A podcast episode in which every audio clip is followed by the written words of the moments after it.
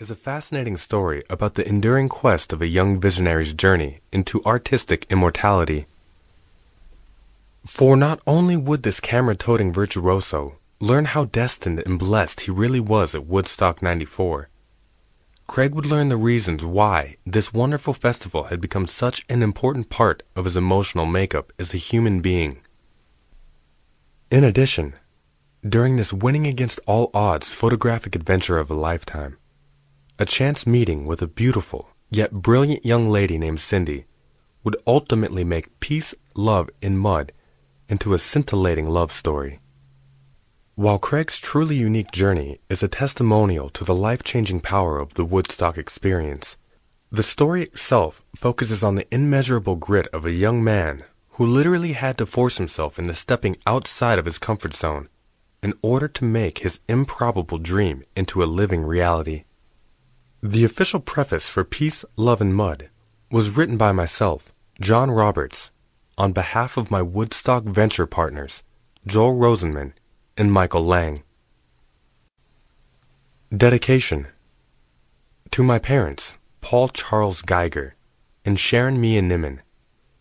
No matter what has happened in the past or will happen in the future, I have always loved you both unconditionally, and I always will. However, while growing up, if you would have both chosen to love, appreciate, trust, and respect your children even half as much as you devoted yourselves to hating one another, today my sister Toby wouldn't just have a relationship with our dad.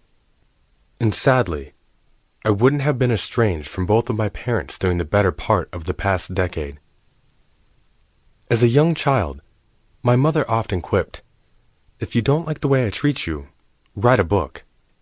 The inane words of sarcasm once spoken by my mother certainly wasn't the impetus for writing peace, love, and mud, but they did help to serve as motivation.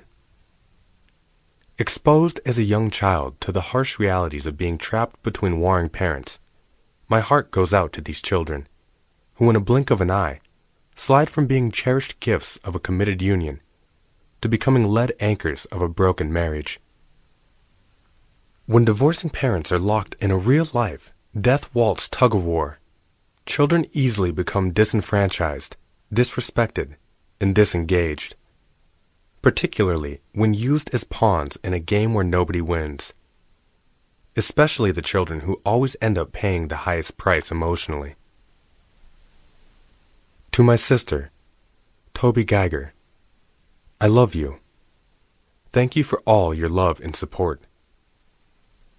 To my childhood neighbors, the Beckerman family, without the love and guidance shown by your entire family, my life could have gone much differently.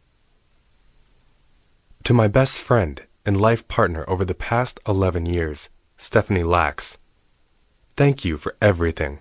I love you.